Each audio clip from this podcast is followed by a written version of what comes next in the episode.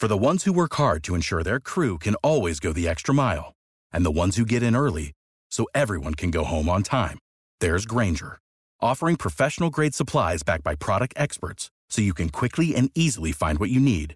Plus, you can count on access to a committed team ready to go the extra mile for you. Call, clickgrainger.com, or just stop by.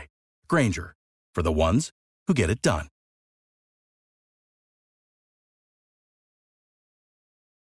And Brian Schrader with this update from WRAL News. This is a WRAL weather alert day. We have an excessive heat warning in place because the heat index value could approach 115 later this afternoon. We also have a level 2 risk of severe weather this afternoon, damaging winds, large hail, and maybe some flash flooding in some spots. Stay with the WRAL Severe Weather Center for updates through the day on WRAL TV, WRAL.com, and on the WRAL weather app. Highs today in the upper 90s.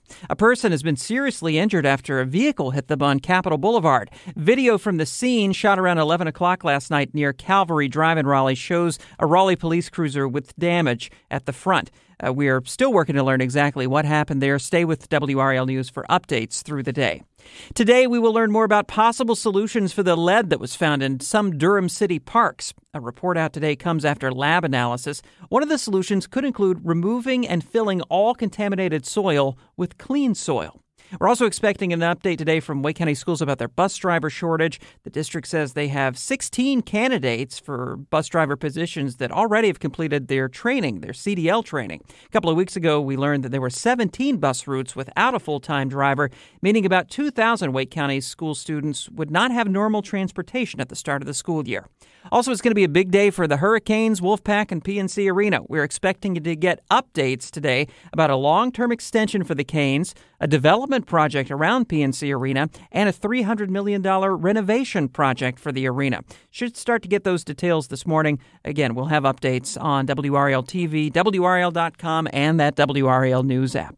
Hope you have a great day. I'm Brian Schrader. Your heart. It's the only one you have. Fortunately, you also have a choice expert cardiologists, talented surgeons, highly skilled specialists, all of whom chose WakeMed. Why? The main reason is the same reason patients choose WakeMed. Everything you need for the best possible care is right here. Learn more at wakemed.org. WakeMed Heart and Vascular Physicians. Your heart, your choice.